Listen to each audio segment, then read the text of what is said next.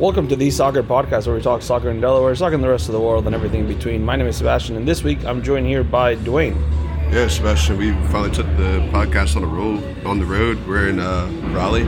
Yeah, Just played our first game of the showcase and getting some lunch. yeah. So this is gonna be a weirdly short, potentially short episode with um, uh, some background noise going on. In the, I mean, so it's gonna be interesting. We have an un. Uh, we have a guest that doesn't want to be on the podcast, so that's gonna be make it interesting. Uh, uh, I guess we can't. We're not allowed to. We're not allowed to say his name either. We might No, get he'll, sued. he'll chirp in occasionally. Yeah. He'll have some feedback for us. All right. Uh, so yeah, so we're in North Carolina. We're in Raleigh. We are in the NCFC showcase, um, and uh, we just played our first game. Tough loss, uh, but I think overall the, the girls are doing well. A good experience for him. Yesterday we did a tour of um, Meredith College. So uh, thank you to uh, Coach Christy King for letting us uh, come out to the campus and, and give us a tour. It was good. Uh, really enjoyed that school. Small school, all women's college, um, with a really nice campus and a really nice facility. Good Um, program too. Yep. They Yeah. have a Good. really good program. Um, so yeah, that's good. And you know, Raleigh's a nice area. It's a growing area, so you know, it's a good opportunity for the girls to get outside of their comfort zone. Yep. You know, get outside of that Philadelphia, DC, Virginia area, come down south, good weather, and just to be able to try something new. Yeah, for sure. Um, so, Dwayne, for the goals and saves of the week from last week, uh, did you win again? I probably did, you know. You know, if I'm voting, you know, I definitely won again. My, my kids won again. I will give you that. Noah's goal was very, very good. Um, and then who won for saves of the week? Uh, saves of the week. I mean, I think I think it was somewhere between Sophia um, or uh, Maybe, maybe a Brits, maybe a Brits brother. was Brits was what which who, who of the Brits was on there last from last week? Um, I think it would be Matt Brits. I'm guessing. Uh, sure. Yeah, we're gonna we're gonna take a look at it. Right, we're again we're doing this completely like live to a certain extent. Uh, No split screen. no, no split screen, no uh, none of that stuff this week. This week is very very raw podcast um, with uh, with restaurant Wi-Fi. So we are we are doing the best we can here. Um, but so before we do that, or as we're as we're figuring that out, um, let's remind everybody that uh, on our Facebook page, facebook.com/slash Delaware Union, and on Instagram at Delaware Union Soccer, uh, you can check out all of our goals and saves of the week, and also let's talk about the diamonds. Uh, Facebook.com and Instagram, DE Union Diamonds. The diamonds are back. We are doing the first diamonds tryout on Monday, December 20th in Middletown from 6 to 8 p.m. So make sure you uh, register for that. Check that. Check out our website, DelawareUnion.com, for all that information. Uh, so for goals and saves of the week, um, Yeah, definitely one goals of the week. yep, Uh, Noah Hearn. yep, Very close. Very close. Uh, either way, I got top two. good. So, Chase Money and Noah Hearn battling it, battling it out, but Noah wins by two votes. okay, Um, So, congratulations to Noah. I think this is definitely his second award. yeah, he's he's won a couple. uh, for save of the week, we're gonna go to Sophia. So Sophia Boyd wins save of the week. Um, let's briefly talk talk about the fact that you were into Cecil and you helped out. You were in your uh, marathon games.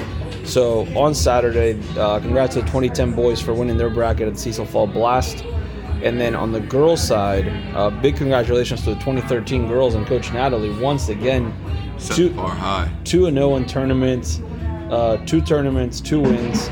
Uh, one has won all six tournament games she's been in already. Uh, so that that that group is is coming along really well. Um, 2012 girls uh, coming in second place. Uh, 09 girls second team coming in second place as well. Cecil Fall Blast and the 07 girls coming in with a second place finish. And you got to coach that team too. Yeah, uh, can't take all the credit. Kyle set them up in a great spot to start the weekend. Got a good draw um, in their first match. Um, played a really good second game against a really tough opponent. Uh, lost 0-2, but you know the good thing about them is they didn't give up a lot of goals, and it came down to goal differential and tiebreakers, and they put balls in the back of the net. Didn't give up a lot of goals, and they ultimately deserve getting second place for that for that uh, for that weekend. Good. I also got the coach of 12 girls. You know, they, they definitely competed. They had a really good good bracket of games. Like it was a really competitive bracket. You know, second place you win your your first game and you tied two games. So they didn't lose any games, but it was just a really good bracket that they were very competitive in. So for that group, it was good. But looking forward to the future with them because they, Yeah. they were really competitive. Yeah, it's a really game. it's a really strong team. Um, all right, well, we're gonna talk about the World Cup qualifiers next week. Think we're gonna we're Let gonna it sort itself out. yeah we're gonna we're gonna see what that'll be a big topic of conversation next week when we're back at home.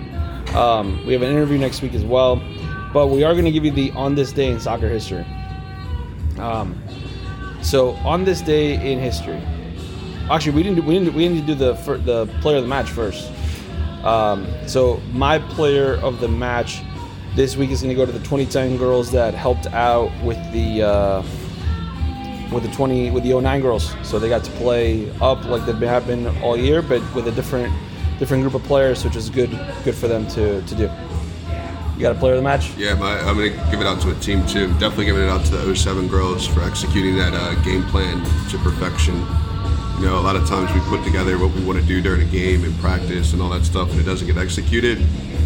They stayed compact, they played defensively, and hit teams on the counter, and ultimately succeeded for it.